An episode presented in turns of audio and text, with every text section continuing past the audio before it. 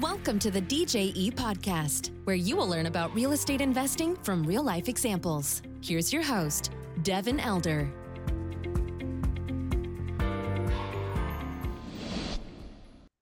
Hey guys, welcome to the show. Thanks for joining us today. My guest is Sam Wiegert, and we talk about co-living. Talk about a lot of stuff, but we talk about co-living. What is co-living?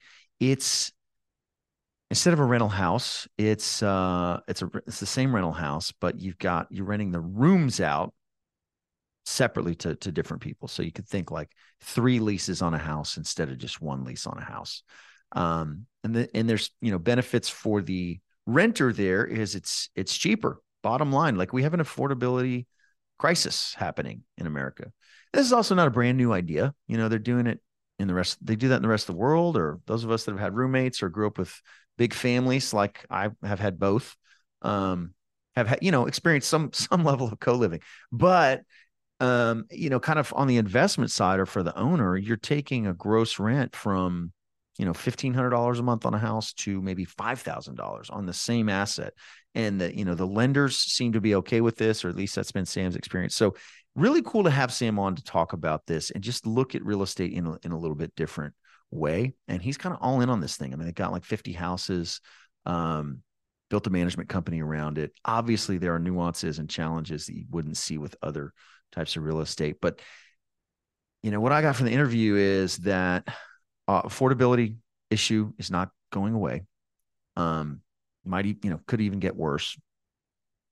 And so the demand for this stuff is is kind of going to continue to be there. And then you know what i always think about is kind of the debt aspect if you're putting debt on real estate that really drives the deal a lot of the time. So if you've got a lender that's okay with a 30 year fixed mortgage on a on a house and you can 3x your gross revenue uh that's going to be a model that is going to work out real well. So i was real excited to dive in with sam. He's also just an awesome dude high energy guy you know, black belt martial arts, owned a bunch of karate schools, got out of that business, and, and now is kind of all in on co living. So, really nice guy. I've known Sam for many years. Um, and it was a great interview. Great interview. So, I hope you enjoy it. Uh, if you enjoy the podcast, a five star review helps with our reach. We'll have a quick word from the sponsor sponsors of the show, and then uh, into the interview with Sam. Hope you enjoy it. This episode is brought to you by DJE Texas Management Group, a San Antonio, Texas based real estate investment firm with a track record of transacting on several hundred million dollars of multifamily, land, and industrial deals throughout Texas. DJE's been in business for over a decade and is approaching 100 team members in San Antonio. To learn more about DJE, visit djetexas.com or the link in the show notes of this episode. This episode is also brought to you by ApartmentEducators.com, complete ecosystem for professionals to learn how to find, finance, and operate large multifamily properties for profit. You can get started with a free mini course and learn more at apartmenteducators.com or visit the link in the notes. Sam, my man, good to see you. Welcome.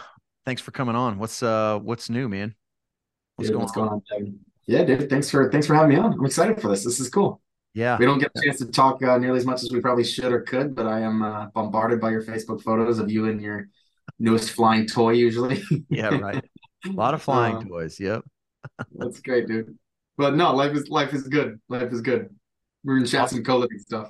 Yeah, let's talk co-living, man, for sure. Um, which I'm I'm excited to learn about. I mean, you know, we do a lot of real estate deals, but not co-living. And so when when we were kind of exchanging emails about it, I was like, yeah, this is uh this is something I want to learn about, something that the audience probably wants to learn about. So excited to dive in there. But before we kind of jump in all that stuff, man, yeah. I know your story, but how about how about some background for people that uh, you know that haven't met you before? Dude, yeah, hundred percent. I'm a I'm a I'm an entrepreneur from a young age. Yeah. Um, but not because it ran in the family. My dad has a doctorate, uh, two master's degrees, and his bachelor degree, and uh, he ended up working administration at a university, you know, doing doing his thing, but wasn't even in the field that he really got his degree in is, is the truth. And so he would always tell me growing up, you know, Sam, I did the I did the degree college thing and uh, if that's what you want to do, you can do it. But as you can see, it didn't get me exactly where I wanted it to be. So he was he was actually, believe it or not, even though he was very academic, he was super encouraging of the entrepreneurial lifestyle. So when I was I was my parents were always a little alternative anyway. You know, they homeschooled before homeschooling was was cool. We were we had a huge family that eight. I'm one of eight brothers and sisters, same mom, same dad, all raised us on this little farm in small town in Virginia. Yeah. And, um, I needed a lot of discipline, um, just discipline and self control. You know, undiagnosed ADD, ADHD. So my parents put me in martial arts, and it was kind of like a right time, right place. My martial arts instructor had this big vision of going to fish professionally on the Bass Pro Bass circuit. Like that was oh, like wow, his okay. big dream. So he sold me this little school when I was 15 years old. And he did What? that by like, yeah, dude, it was crazy. He actually took my parents out to dinner. Uh, I'll never forget. He took my parents out to the steakhouse in a little town called Lynchburg, Virginia. And he said, uh, he said, I believe your son can like, he could run the school. And uh, and he just believed in me, man. And and he believed in me and he sold me the schools in this small little town. It wasn't even Lynchburg, it was like this little town called Amherst, Virginia. It's like 2,000 people. And uh, so my parents were like, well, Sam seems to like it. And like this guy was kind of like this martial arts instructor was kind of like a second father figure to me. And he's like, the one thing I'll do before I leave is I'll hire him a consultant. So we hired this business consultant, which was like the best thing ever for me because I had like this mentorship from a from a real business consultant at 15, At 50. So how long were you training before this? Maybe like three years. I started when I was like 12. Okay. So like where So how was- far were you? And uh, you know, uh I was a brown belt. you- You're brown belt. Okay. Yeah, Yeah, yeah. So I wasn't even a black belt yet. When, when when they when they found out I was going to run the school, they accelerated my training a little bit. He like, really "Yeah, wanted out. to- He needs a little more credibility. this, exactly. This guy's testing for black belt next week. All of a sudden, Did you look 10 years old or did you look older or like that's crazy, man? When I was Dude, yeah, 15, I looked um, nine years old. So I, you know, like, you still look nine, Devin. What's going on? oh, man? come on, come on. Um, that's just wild. And I love it. I freaking love it, man. I love that the guy had faith in you. So were you did. like the, I mean, I know you're very accomplished in mark because I know you as an adult and, you know, I know you're very accomplished in martial arts, but were you, were you an outstanding martial arts student at the time? No. Really? Okay. Okay. So you're Because I wasn't. 15. And he saw something I looked, I want to say something about how I looked. Yeah. So my parents, when they when when my when my instructor sold them to school, he was like, "Hey, like the one thing is like Sam's not 18, so he technically can't be there because he's overseeing adults and kids, and he's teaching all these classes." Right. He said, "You have to be there." But my parents are like, my dad worked, you know, a job. My mom's homeschooled and raised eight kids, so they were like, "Yeah, yeah, yeah, yeah, yeah." They came like three times. They're like, "Sam, we're busy." So I had to look old enough. I I would spike my hair, man, eh, because like the spiky look. And like it became a joke. It became a running joke that nobody nobody in the school knew how old I was. We'd get these parents, they'd come in the office, they'd like, I'd sell them a membership. And keep in mind, we're selling like three year, you know, twelve thousand dollar black belt memberships for their Yeah. family. And, and I was like, they'd be like, "How old are you? Like, we know you're young. You're so impressive. How old are you?" And, and my my standard question was always, "How old do you think I am?" Love it. And then they'd guess, and I'd be like, "Great answer. Class is starting. We gotta go." And I Redirection. just, I Yeah. would just like miss, you know, yeah, pull some sleight of hand to get out of it. But um, no, it wasn't a great martial artist, man. The truth is, my brother started training under me. Uh, his name is Tim, and uh, he was he became world champion. He was my first ever black belt under me. Oh, and wow. he was like he took it to a new level, man. He was super good. He was just super dialed in. Everything I did, he did better. Is the truth. And um, I was okay. I'd give myself like a seven out of ten Wow. but I was a decent communicator, so I could get up in front of class and I could kind of wow people. I could keep kids' attention. I could, you know, I, I learned to communicate well, and I was, I kind of had a little bit of a marketing brain on me. All trained. I don't think I was born with it, but this this business consultant really gave me that. People always ask me like, "What's the one thing that like made you successful in the martial arts business?" I'm like, "It's because I didn't have to invent it all." I see these business owners out there, man, and they're like trying to, and they're like, they're just piecemealing all these systems together. Whereas like this consultant sort of had a franchise system. It wasn't technically a franchise, Yeah. but it was like, this is what you say to someone when they walk in the door. Like literally, like, hello, welcome to Super Kicks Black Belt Academy. My name is Sam. I mean, it was that detailed of stuff. And as Yeah, 15, sure. you're just like, you freaking memorize it. And then you just repeat it every time someone walks into your door. And it just kind of worked. Love it. So That's so crazy. I had no idea that you took over at that age, man. So how often were you meeting with this consultant? Is this kind of like a one-off deal? Set it, set it up, and he walks away. Were you're meeting every week? Yeah, twice a, twice a week, and then for the first like three months, he came to my school every day. Yeah. Yeah, every day he would train me on scripts. To, did you like own or finance it? Did your parents help? Like, how, how did you actually? My parents gave me the money. Yeah, I, I, my parents gave me like it was only like fifteen grand. It was uh, like it was not expensive, but 15, for fifteen grand for a fifteen year old, that was a decent money. Oh, dude, yeah, yeah. So, so my parents gave me fifteen and... grand. I, I paid them off in like a couple of months, and they were like, you know, my parents were not. Um, my parents are very frugal. They're very good with money. They're good budgeters, but they didn't have a ton of it. So when they saw how fastly I, how fast, how fastly, how fast I paid them off, they were like, okay, like Sam's gonna be okay. I think. Yeah. I think they oh, like three months, and they were like, oh, that's good. Kid's making some money. They're like, we only got seven other kids to worry about now. exactly. Sam's good. He's off to My dad bought a bunch of real estate in 2008 and, and kind of lost his shirt on it. And so oh. he was he would always go around the house being like, Sam, like, I don't have a retirement anymore. Someone's got to help me retire. And, you know, as a kid, you just feel that stuff, right? Yeah. And I was like, okay, that's heavy. That's me. I'm in. Put me in, coach. Exactly. Yeah, that's that's wild. So you're uh, you're up and running the karate school. It's it's you know it's running. It's making money at this point. Are you do you have staff or is it just you doing everything? Basically me plus like maybe one part timer. I was pretty much doing everything. Like I'd get up in the day, I'd start at like 11 o'clock, I'd market literally in the parking lot. I'd go out my parking lot. I was in a Food Lion parking lot. So Food Lion's like a kind of a lower end grocery store here in the East Coast. Yeah. And uh, I'd go out the parking lot and I'd, I'd, use my little script as people were walking to their cars, putting their groceries in. Hey, excuse me, I'm doing a survey. Would you mind answering three quick questions? I had these little three questions. The last one was like offering them a guest pass to my school. And I would just do that for two to three hours a day. And my goal would be to get five appointments set for people to come in. Yeah. And sometimes I'd get three, sometimes I get four, sometimes I get 12, you know, if people were just really nice to me that day. And it was tough, man, because I was an introvert and I was homeschooled. And so I oh, can specifically man. remember times where I would like, I'd get rejected or yelled at. I would just come back in the studio, go up in the office, legit cry, and then yeah. be like, wipe away the tears. I'm 16 years old, like trying to make my business work. Dude, and I, I do not miss those days, man. I got to be honest. I haven't thought about that in a long time. Those yeah. were hard effing days, if yeah. I'm being honest. Yeah. Because it's like, it's you eat what you kill. You get five appointments. Like, I know two of those are going to show. Fingers crossed, one's going to enroll. yeah.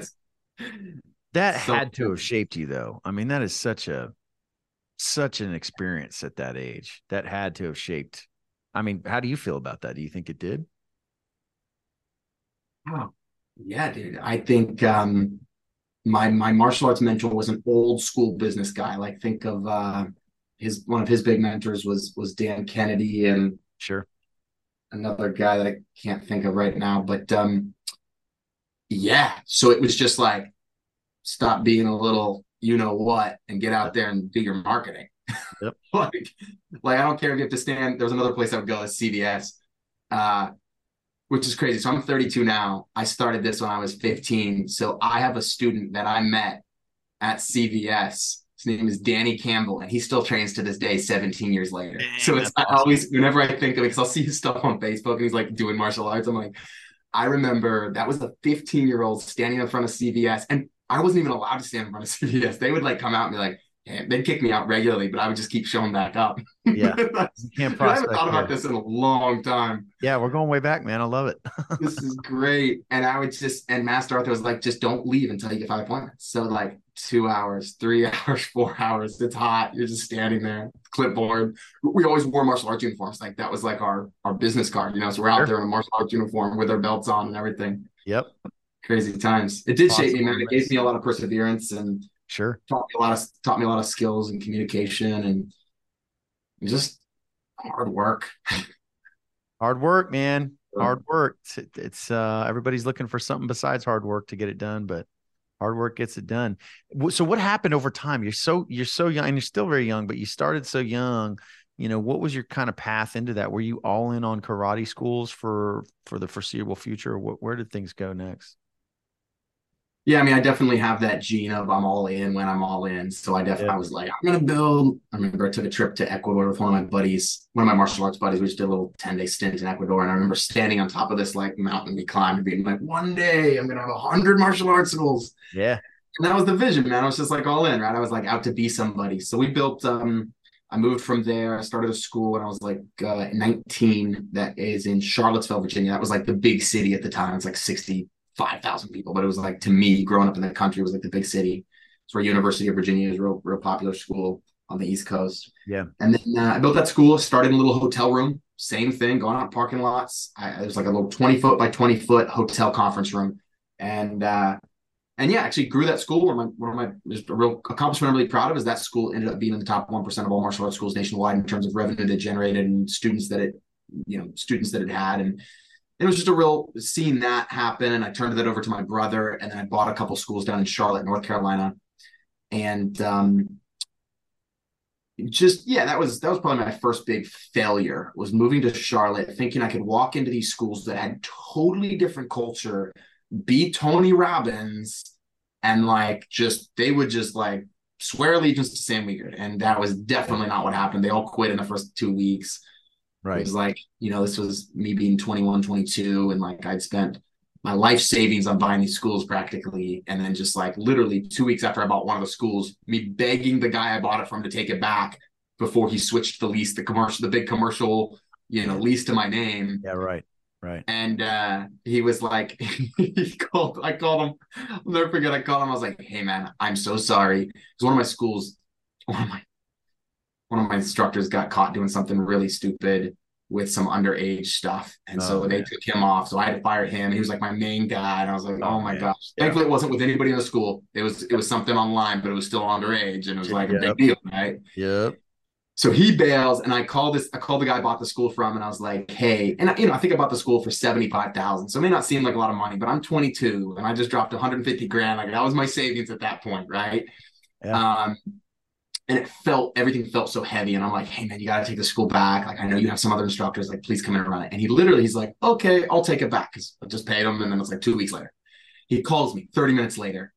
Hey sam i changed my mind. I'm not to take it back. I don't really have the team to run it. And i was like well, I'm not going to sign that lease assignment because 30 minutes ago you said you'd take it oh, back. Oh, He's like, no problem. I just sue you. I was like, God damn. so here I am, like 20. And like for me as a 22 year old, I was not, I was not as business savvy uh, as I could have been. I just like moved away from my family and friends. And so yeah, it's just a big low, man. It's a big low in my life. So I could go down that rabbit hole. We could talk about that for hours, but taught me a lot of lessons about loyalty, taught me about being scrappy, taught me about um, not overestimating what you think you can do yeah. in a new situation like that. I go in a little bit more cautious now to new, uh, cautious and, you know, still optimistic, but cautious. Yeah. Oh, for sure. It'll do that. Experience will experience will do that. that's a, that's all very young ages to experience all that. So you're getting you're getting yeah. a lot crammed in early here. So did you know that path to 100 schools? You know what? It sounds like the framework from that first school with that consultant was that a framework you're able to kind of replicate yeah. everywhere.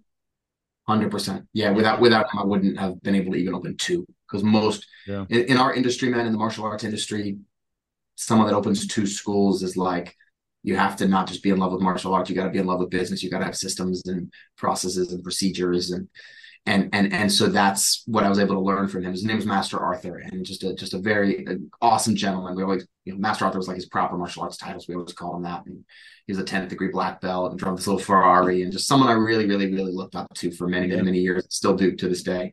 Yeah. Um, and so copied that, got up to seven schools, and then we built an online program that was pretty successful. Had students in like 40. That might be an exaggeration, but like 30 some states, including Hawaii. We had Canadian students. That was really cool. It's kind of the first of its kind of really like yeah. a really true online program that you could belt up in. The Gracies have done a good job with this with jujitsu, but we, we kind of had a little bit more of a holistic program where you know students were coming in, they could belt up. We had students testing for black belt. They'd fly in to test for their black belt, and they would be badass. And they only learned online that's with, wild. with Zoom instruction. Dude. Yeah, that's wild. Yeah. Was it, it was all pre-recorded, or were you actually doing like live so, training at the time? Yeah, it was a mixture, man. It was a mixture. Yeah. I think something I've been always really good at is kind of seeing the future. So I go to this huge mega church and I was always impressed with this mega church because they'd have the pastor at one location and they would stream them live to like 40 other satellite campuses. And I was like, this is what I want to do martial arts. Yeah. So we copied that model. We had like these, we had these instructors and we would stream them to all the other locations so that the class experience, because I'd walk into one school, they'd be playing country music because he liked country music. And the other guy would be playing like rock because he wanted us to work out to rock. I'm like, this is this is stupid. I want every class experience at every martial arts school I walk into that's mine to be the same. Yeah. And we created a really, really, really cool system. And because it was so duplicatable, we just started doing it. It was online. Yeah. So it was it was actually a mixture of pre-recorded and then the uh and live. It But super really- leveraged. You have one superstar instructor and you can you can show them to everybody, right?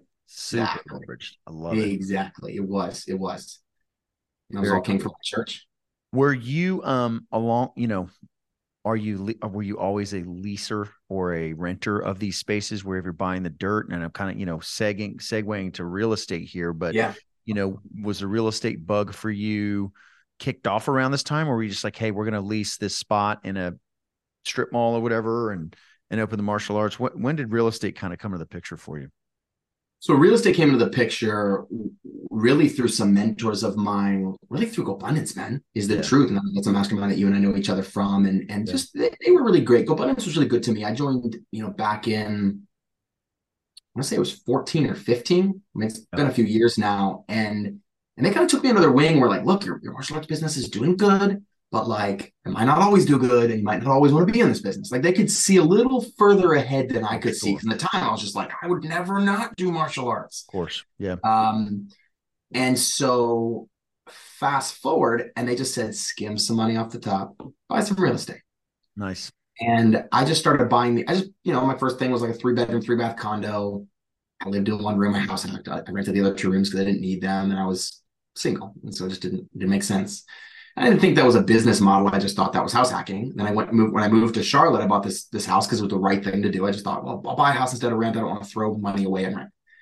And I got in. I'll never forget the first night I was there. I was just like, keep in mind, I'm one of eight, so I was just like, it's too quiet in here. Like, Yeah. I need I need some commotion in the house. Right. So I just started renting out some rooms and even had like a little extra living room that I blocked off, but made the half bath a full bath and rented it out. And then one day I'm hiking with one of my banker friends, like a big bank, you know, multi multi multi six figure VP at SunTrust, which just recently merged with Truist.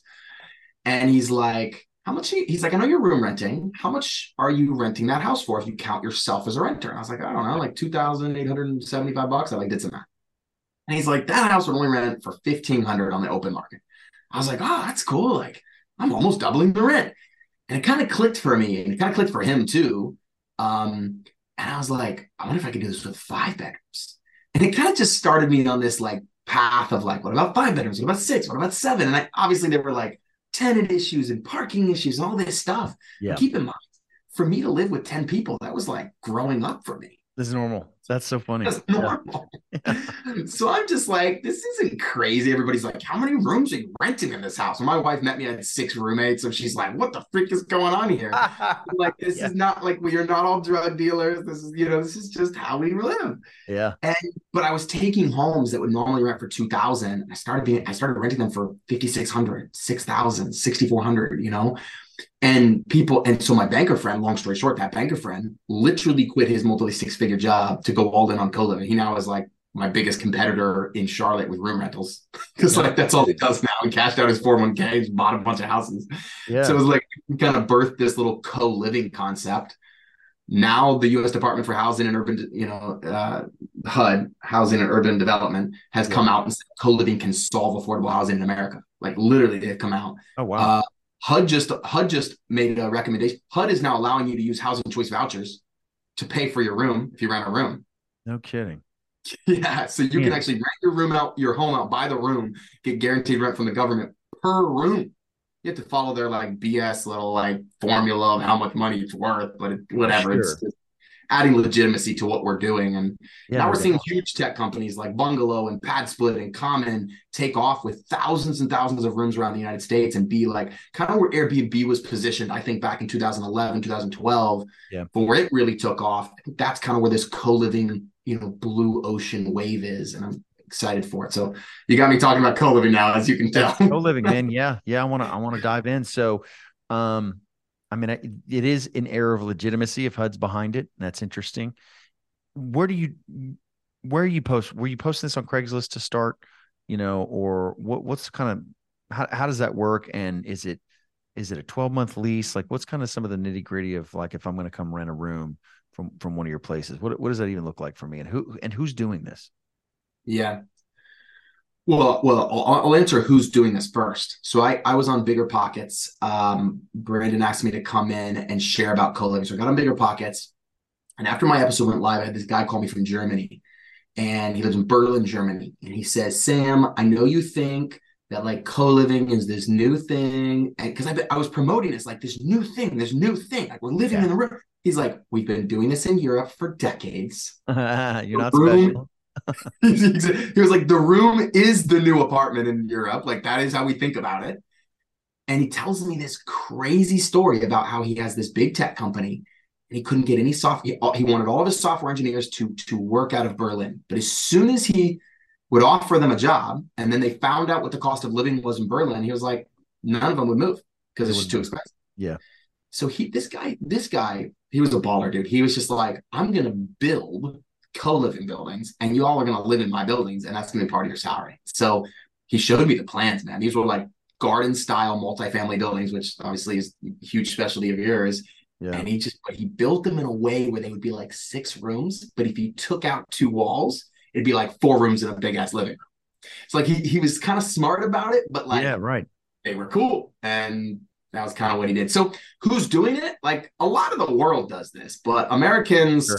We're a little slow. Yeah, yeah. we're yeah. like as Brandon Turner put it on my podcast. He goes, Americans are like I have my gun and I want my house and you won't take it. Well, you're from Texas. You get this, oh, dude. I'm definitely that guy. Yeah, for sure. so we're, we're a little slower to be like, I'm going to live in a room. But the truth is, the numbers just don't lie, man. Affordability is not where it used to be even two years ago, oh, let oh, alone sure. three or four years Huge ago. Issue. Huge issue. Yeah. Yeah, like rents have rents have risen way faster than incomes have. Housing prices have risen way faster than incomes have in order to keep up with that. And so we're just facing a huge affordability crisis. No one's doing really anything about it. And this is an opportunity to come to that problem with a compromise. Like I get written up in newspapers sometimes that are like, this is the newest greedy strategy by landlords to pack yeah. people in the house. Yeah. It's like, okay. But I personally lived in these homes for 13 years, man, and like had a blast and officiated my housemates' weddings and like it was cool. So we're trying to do it in a way with community yeah. Um, a lot of companies do not have 12 month leases. We do. Like that's our initial lease term because I want people, um, yeah, this is home. Like I'm not looking for a short term tenant. It's not Airbnb. This is, yeah. you're gonna, I'm gonna create a badass, uh, I'm gonna, uh, this is a nicer house than you would be able to afford on your own in a nicer neighborhood than you would be able to afford on your own. Yep. You do have to share it. All utilities are included. It's one set price and you have a shared common area, and that common area is furnished, but you furnish your own room because your room is the new apartment. Yeah. What's a what's a room rent for? Just kind of ballpark, you know. Usually 80 to 90% of what a studio will go for in whatever town we're doing this in. Really? That's that's high. Yeah. Seems high. Yeah. The, okay. So so so maybe the caveat to that is if I say a studio is a thousand a room, we're at for 800, but that studio, our price includes utilities. Gotcha. So maybe there, there's a little difference there, right? So if someone says if a studio is a thousand, tack on what two two fifty for that for utilities, yep. they're actually at twelve fifty, and we're at eight we're at eight hundred or eight fifty. So there's a there's a there's a bigger there's gap. there's there. A gap there yeah. But that's the formula I use to teach people how to like. Everybody asks. I literally just saw that question the other day. They're like, well, how do I how do I find what I can rent a room for in my town? But uh, private baths, we'll we'll go for more than that. I mean, a private bath, all utilities included, in Charlotte, at least, and a lot of other cities that I'm seeing this done in, it'll go for basically what a studio will go for. If I have a big uh, primary bedroom with a private bath, I can rent it for a thousand to eleven hundred dollars in Charlotte, and it's going to be nicer, and all utilities are going to be included.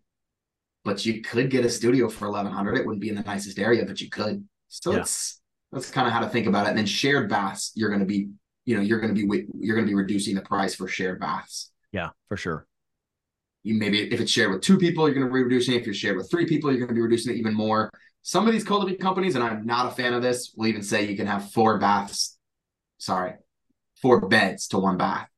That's yeah, that's stacking it up. Intense. That's Yeah. stacking. Yeah. And there's no there's no like a cleaning service or anything. It's like a roommate situation, right? You got Yeah, we, we do a cleaning services come in once or Oh, twice you a do? month. Okay. Okay. Yeah, Yeah, Yeah. that's included. So the, the, the common areas get cleaned, not their bedrooms, but the common areas and the common bathrooms all get cleaned at least once a month, some sometimes twice a month. Yeah. Are you guys? Uh, what do the lenders think about this? You guys have uh, properties with debt on it. Is it just one master lease and keep it simple for the lender, or are you actually showing like individual room leases? I could see Yeah. Lenders, uh, you know, lenders lenders will do both. I've done both. I'm actually refinancing one right now, and they're like, please don't show us multiple leases, just so so I'm just writing a master lease between my property management company and me. love it. And they're like, please just show us that. And I'm Yeah. writing it like way higher than it would, you know, rent out single family, and they're going to underwrite it based on that. So that's a kind of a debt service type product. That's pretty Um, cool. but- yeah. take it. Yeah, and look, I have lenders that'll take multiples too. Yeah. Here, here- here's the crazy thing. So I got one local bank to tell me he's he's he's given me probably four or five million already for just single family homes. But I came back to him literally this was like a month ago. This is hot off the press news. I said, "Hey man, here's the truth. This home on the market would rent for two grand. I put eight tenants in it, and it's renting for sixty five hundred. I want you to underwrite this based on the net operating income." And he said he could do it. He's like, I talked to him. He's like, you order a commercial appraisal on this thing, Yeah. and you show me and you show me that operating income, I will give you a cap rate. I, will- I will base this. It, not all the details, and for full transparency, I've not done it yet. But Sure. this is a guy like I've done a lot of business with, and I tell a lot of my students to go get uh, underwritten through him, and so he kind of understands the model. It's a very small bank. They get it. They've seen me do it now for like seven years. They Yeah. know the numbers. Yeah. And so to get that on a single family home, I was like, let's freaking go. Oh man, yes. NOI valuation on a single family. Like how many of those Yeah. can you do? Right, all of them. Yeah. So I'll I'll be I'll be texting you when it actually comes through and, and like closes, but we'll see. I'm sure there'll be some sure. to jump before that. For sure. That's exciting, man. It, uh, the debt and the financing drives a lot of these deals. So it's exciting when you kind of find somebody that is able to work with you in a way that you hadn't seen before. It's awesome. Awesome. And what's great about this too, man, is like someone was telling me this the other day. They said this is like multifamily income Right. with 30 year fixed mortgages, which is kind of a hot topic right now, right? For sure. So, you know, the guy that's going to underwrite based on NOI is not going to give me 30 year fixed. He's going to give me a five year balloon or whatever, right? Or five or seven. Yep. But most of the debt I have on my properties right now are 30 year fixed mortgages. Yeah. And that's nice. Oh yeah, that's the best. It's, it's the best. It's the best as it gets, right? Unless you're talking about a HUD loan or something. But Right, um, right. That's, that's a beautiful thing. So how's the management work? Are you you guys in multiple markets now? Are you running it just like you would a portfolio of single family houses? Just couple, you know, couple more line items on the rent roll there, or you know, is are there some inherent challenges doing it versus if you were just to rent out that three two two, you know, to one ten? Yeah. What what's that look like? Yeah, it looks like peanut. We call it. We we refer in, in inside my company. We refer to them as peanut butter problems. We'll be like, you know, John, John, one of the tenants will call you up, and Susie ate my peanut butter, and I'm mad, and like you guys have to tell her not to eat my peanut butter. And don't get me wrong, we've solved a lot of this with like we label all the refrigerator space, we label all the cabinet space. Like everybody has their set thing. Like I don't, even if it's like their detergent, like room one. That's where your freaking detergent goes. So there's a little bit more setup of the home when you first launch one of these Sure. So there yes. So there are tenant challenges. We just launched a thing. I'll let you know how this actually works but we launched this thing where when they have a complaint because we'll get a decent we'll get a decent number of this but we, we've solved a lot with systems. A lot of it's just how you run it how you vet the tenants. Do they know what they're getting into? How Right. solid is your membership agreement? Are they did they initial did they actually read and initial every house Yeah. rule that you have? Yeah. but we we started this thing where they scan a QR code on the refrigerator, and it's like uh, we had it. We had an expert in conflict resolution put together like a series of questions. so like instead of so instead of them just being able to like DM my property manager, she's like, "Hey, we have to have a record of every complaint." So we they scan this QR code, and it's like you know like asks them good questions that they have to fill in. Like we're trying to make it like hard. But like not so hard. Yep. A Little little bit of friction. friction. Sometimes it just takes a little bit of friction. Yeah. And like, did you talk to Susie about it? No. like, okay, we would highly recommend that be the first. Yeah. So there is some of that for sure. Um, so we manage in two markets. We manage in Asheville and, and Charlotte, North Carolina. Yep. And that's all I'll manage in. We're not looking to blow up a huge management company, but there's tech companies, PadSplit and Bungalow are the two biggest in the United States right now. And they're, they're managing in probably 25 to 30 markets around the United States, all the big city, all the major cities or most of the major cities. And they are a property, they are basically a glorified tech property management company. Yeah. Yeah. Are they going into the management layer with, let's say, cleaning services or conflict resolution? Or is it just like, hey, you can put your place on there and they're just kind of a conduit for owners and renters? Yeah, they are. Um, that's a good question. That's a really good question, actually. They are a platform, is how they're advertising themselves. So they are, hey, you list your room with us, but they do manage all the tenants. So all conflict resolution goes through them. They collect all the rent. They yeah. handle all the membership fees and everything. Yeah. Um, and then they outsource the actual management of the property. They do not still like they charge their fee. Yeah. And then like, cool, like I need someone to fix a toilet if it's broke, they're like, cool, we have a local property manager in your area. They're going to charge right. their fee for that. It's going to be combined. So they can get decent, decently expensive, but it's worth it with the cash flow on the properties. People are still seeing solid returns. So yeah, just to break it down, let's say let's say you got a house with a I don't know fifteen hundred dollar a month market rent for a single tenant. What's the multiple on what you're doing with a with a co living setup? Yeah. Um, sure, it's all over the place, but is you know, is it two X? Is it three X? Kind of what you? yeah, yeah. Minimum, minimum. What we're seeing. So let's let me let me think of some homes that we've just done. So if that home ran for twenty five, five seventy five. Yeah. So I'd say three X is, is is kind of a minimum. We'll see. I've seen four X before. It's crazy. Someone's not really big. Yeah. Um. You know, we we just bought a house for 400, 410 and we're launching it uh, next week. It, and it's in a great area. I would give it. I give it two weeks to fill. It's going to be ten bedrooms. Wow. so it'll probably do eighty five hundred a month. Yeah. Gross like gross rents, and it's yeah. and if I were to stick it on the open market, it'd be twenty three fifty probably. Yeah, and so your mortgage is like two grand. Something I don't know, three grand. Yeah, like I think it's a little higher than that. I did put 20% down on that property though. To yep. be totally honest, I don't know what the mortgage is. Nah, that's fine. That's fine. it, it, was eight percent. I paid my eight percent DSCR loan, twenty percent down, whatever that is, whatever sure. three hundred eight thousand and eight percent is. yeah, yeah, man, that that's that's cool model. So what what is the what's the team look like today to kind of run all this? And is it, it did you build the management company or are you kind of just leveraging one of these other platforms to just plug into your assets? How how are you handling that? I really hope. Um, I really hope Atticus. So Atticus is the CEO of PadSplit. They're the largest company, and they, they just, they're getting some big evaluations. I hope he listens to this at some point in time because my whole goal in building a property management company right now is just so I can sell it to them. Right. Um. And and no, I I built a property management company because I had to. It was yep. out of pure necessity. Sure. No other property management company would touch this stuff ten years ago, eight years ago, when I, when I was doing it. Yep. Now they're all. But now we have like I've got like staff I care about. So even though Atticus you know, their team is like, Sam, what do we got to do to get their properties, uh, your properties? I'm just like, guys, I have, I just have momentum. I've got systems. I've got staff. It's working. It's just working. So it just doesn't make sense for me to switch right now. All of that being said, um, yeah. So we have a team. We have a we have a full time property manager and a full time virtual assistant. Uh, and so we manage right now about 200 rooms. Yeah. And own owner manage. My wife and I own probably 160, 170, and then we manage like a few others.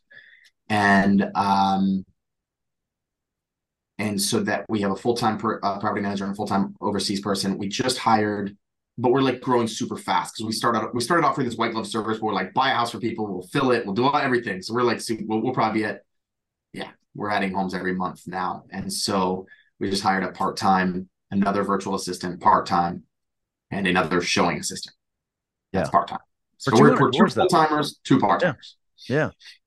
For 200 doors, man, that's awesome. Um, are all these houses in separate entities? How many, how many houses is 200 doors? Are you, is that 50 houses? Yeah. 60 houses? Yeah, approximately maybe 45, 40, 40 to 50, 40 or 45 houses. Yeah. Yeah. So that's a lot, man. That's a lot of single family houses, but you're still getting, you're not doing any retrofitting to these, right? Like if you were to, you know, terminate the leases and just go sell it on the open market, clean it up. Anything special? Is is a co-living house different than a mm. single? Yeah, family? Yeah, you'd have to like maybe open like like we will wall off a dining room. I mean, we're looking for homes that are already really boxy, but we'll wall off a dining room, stick a door there. So we might open that back up. Yeah. But that's not even the play anymore, man. Like PadSplit's ahead of this. So I, this was a big question I used to get like a year ago when I was preaching this stuff. Yeah. People were like, I got to sell it on the open market. So I got to really be careful where everything is. Now there's actually PadSplit just launched a, I say just, it's actually been going for a while, a marketplace for co-living homes. And people Right. are buying these homes based on like, not hundred percent based on numbers, but it's kind of Yeah. like you see these marketplaces for Airbnb, these big Facebook groups, you can sell your Airbnb, and people are, you know, people look at it with those lat lens. That's what's starting to happen in the co-living space. Yeah. And so, like, I don't think I'll ever have to convert co-living home back to single family. But if I did, yeah, I'd at least walk through it, it with that in mind. Like, where am I going to put it? If I and if I am going to add a bathroom, where am I going to add it in a way that fits with the house? If I'm going to add a door or a bed or a a wall, like, don't stick it in a random ass place. Yeah. So it's yeah, you got to think that through a little bit. Yeah.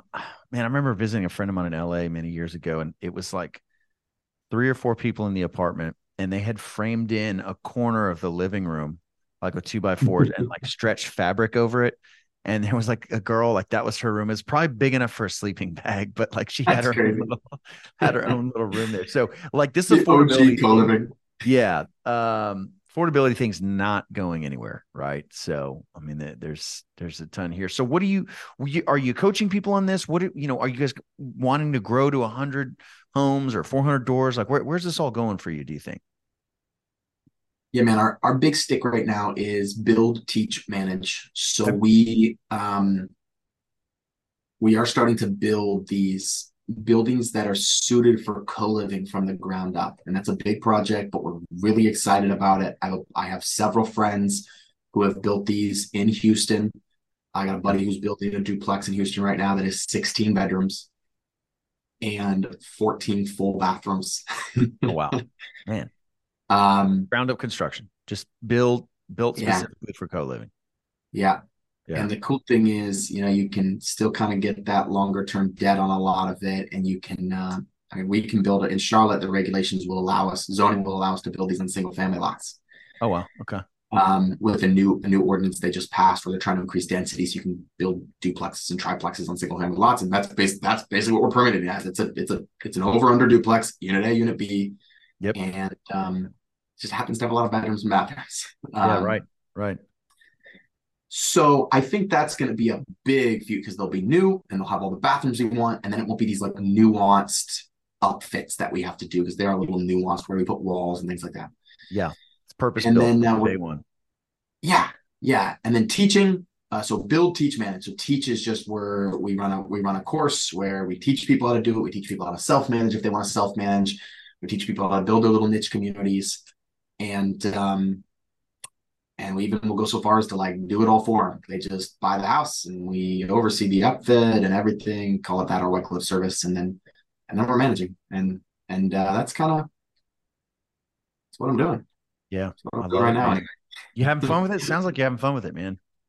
I am having fun with it, man. I'm an all-in guy. That's a good question. Thanks for Yeah. asking.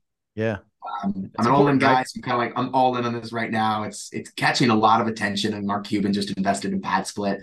He's one of their biggest investors. yeah, Pace Morby is all about PadSplit right now. He can't stop talking about it. He's all about Yeah. you know. So it's it's it's catching some uh some social vibes, and I think it's I think we're on the beginning of the wave. It's the truth. yeah, yeah. It's exciting. What about you, Dan? Would you live in a co-living house? Uh, I used to, man. So, you know, it was called roommates, but we had this house. It was uh, three guys. We were all in three different bands with one bathroom. Is that right? I was built in the fifties, and um, it was tight, man. But I tell you, dude, that was some of the most fun things, you know. Mm. And then I grew up with five siblings. We had the house my father still lives in. Uh, well, there's five of us, so I had four siblings. My mom and dad. There's seven of us in 1,300 square feet, one bat, one bathroom. So, like at the time, it was just awesome. I go to that house now. I'm like, how the hell did we all like? Did you say? Did you say seven of you in thirteen hundred square feet? Mhm, yeah, yeah. That's where I grew up. In. bro. You know, That's I was homeschooled. I was homeschooled too, man. So, um, but it was totally normal. And I don't, you know, there's something about that proximity. And later with roommates, you're kind of crammed in there. It's like, um, you're all sharing your lives, man. You know, and there's Right.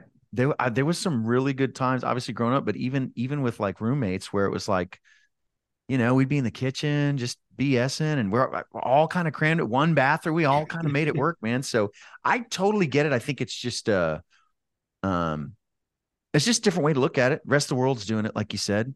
You and I have done it. Uh, countless people listening, I think, you know, probably done it at some point with roommates. So, and then yeah, if your rent is just completely different than what you'd get in an apartment. I mean, people are typically going to rent the nicest place they can afford, and affordability is a massive issue right now. So I I love this business model, man. The the fact that you know you can get the kind of debt you can on it, you can change the top line so much, maybe a little more management. I did have a question on like, um, let's say I'm let's say I'm going to you know rent a room. Do I have any insight into who the other people are? You know, the other two folks in those, or am I just kind of jumping in, yeah. at the house? You know, how what's that look like? Because I imagine there's like compatibility stuff, like like finding a roommate. Yeah, we we we will. We when we walk someone, when one of my agents, when one of our people do a, a, showing, they'll tell, "Hey, we got this guy in this guy. He does this. He does this. He works from home. She's so we'll give that. But I mean, it's we're not running any like we're not like giving everybody a disc profile and seeing how they match up right, and right, the Myers Briggs. Right. Like we're not doing any of that. It's more just like, hey, you know what you're getting into, right? You understand yeah. our house rules, right? You understand there's there's a sacrifice to living in a community like this. Awesome, great. We expect you to be a great member of the community. We kind of come at it from like a personal development, like we give them a little personal development workbook we ask them to work through, like like yeah. shoving a throat, but we give them some opportunities we do community events twice a year. We'll bring all the tenants together for a big party. Like nice. we'll send pizza once a month to the houses. Um, it, just to just to try to build that and, and there's little hacks like don't put a tv in the common space because then like that becomes a source of tension have a headphones yeah. hours at 10 o'clock so people just go to bluetooth at 10 everything goes bluetooth like there's yeah. just things that you figure out after doing this for a while that really kind of just make it a more enjoyable place to live but I learned this from from PadSplit. They said um, the CEO told me he said, Sam, if you can create clean, quiet, safe, yeah. consistent, yep. you can scale this. It has to be clean, quiet, and safe. And then my company tries to add community on top of that. At, at yeah. some level, a sense of community, like like you were talking. And I I have a vision, man, that like people will want to live in a place like this more than they would want to live on their own. Yeah. Like if we do a good enough job with this product, I tr- and we're so what we've started to do with our new ones is like turn the garages into like cool ass game rooms, like give it a little Airbnb flair. Like, yeah, we're only furnishing. So it's like people walk in, they're like, this is cool. Like, this is an awesome house. Like, yeah. Yeah. And we are hardwired for community and for connection. So it's feeding right into that, that we're all like that need is there for all of us. Yeah. And that's right a lot of living situations got gotten away from that. You know, that's right. we yeah. live in a big old house, of my family now, and we can all go to our separate areas and like not hear or see each other. And it's cool having right. the space, but honestly, sometimes we go on a vacation and you know, instead of being in six thousand square feet, we're in 1200 square feet for a couple of days and it's it's like those are better family times it's real real weird right or we'll go to the ranch house which is like this trailer you know and like we're all hanging out and i'm i'm like i don't know if i want to do this all the time but this is definitely cool and that connection is is kind of kind of um i don't say forced on you but you know that connection's right. i don't know maybe one of the most important you know drives that, that we have so this feeding right reminds you of home reminds you of growing right? up yeah, right. square feet, seven people. Let's go. Let's do it. Let's do you know it. I, I, I firmly believe, and I, I don't. You and I haven't chatted enough to know where you're at with this, but I firmly believe, economically, world events wise, yeah. things will get worse before they get better. That's yeah. just where I believe. I'm not. I'm not yeah. saying like everybody's going to start nuking each other tomorrow, but it's going to get worse before it gets better. And what I do know about hardship, and this is honestly one of the another reason why I'm bullish on this and why I'm selling some short term rentals to redeploy into this, mm-hmm. is like when when stuff gets hard, inflation continues. If we go to war with China, like people are definitely willing to make sacrifices on a lot more of them when when tough times come and kind of oh, everybody's feeling tough times. Yeah.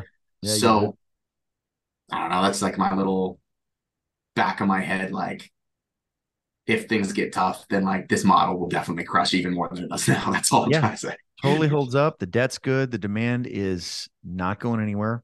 I love it, man. Um, Sam, this has been great, dude. I thank you for kind of opening my eyes to some of this. It's not, it, you know, like like you said, the rest of the world's doing this. You know, we we've all maybe done it at some point in one one form or another with roommates, but um, been really cool to dive in. If somebody listening wants to connect with you, learn about what you're teaching, learn about the model, where do we send them? Yeah, man. Instagram's the best at Sam Wegert at S A M W E G E R T. That's just my name. And then uh, scaleyourrealestate.com is where they can go register for a free training. I, I do Nice. regularly, I'll do free trainings, and usually there's like a waiting list for the next one. I just put their name and email in, and we'll kind of ping them when it's time for another like kind of deep dive five hour co living training. So Yeah. those are probably the two best avenues, man. Uh, you're a great interviewer. Thanks for your questions and just having fun with this. And I didn't know you were homeschooled, dude.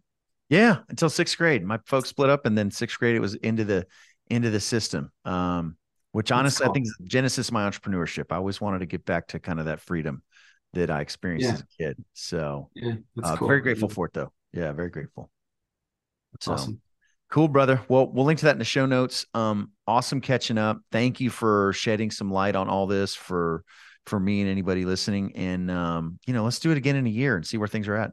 Love to check check back in. Hell yeah, that's a nice, that's nice, a nice vision. Thank you. Yeah. All right, brother. Thanks, Sam. We'll talk soon. Yeah, see you, Devin. Appreciate your time.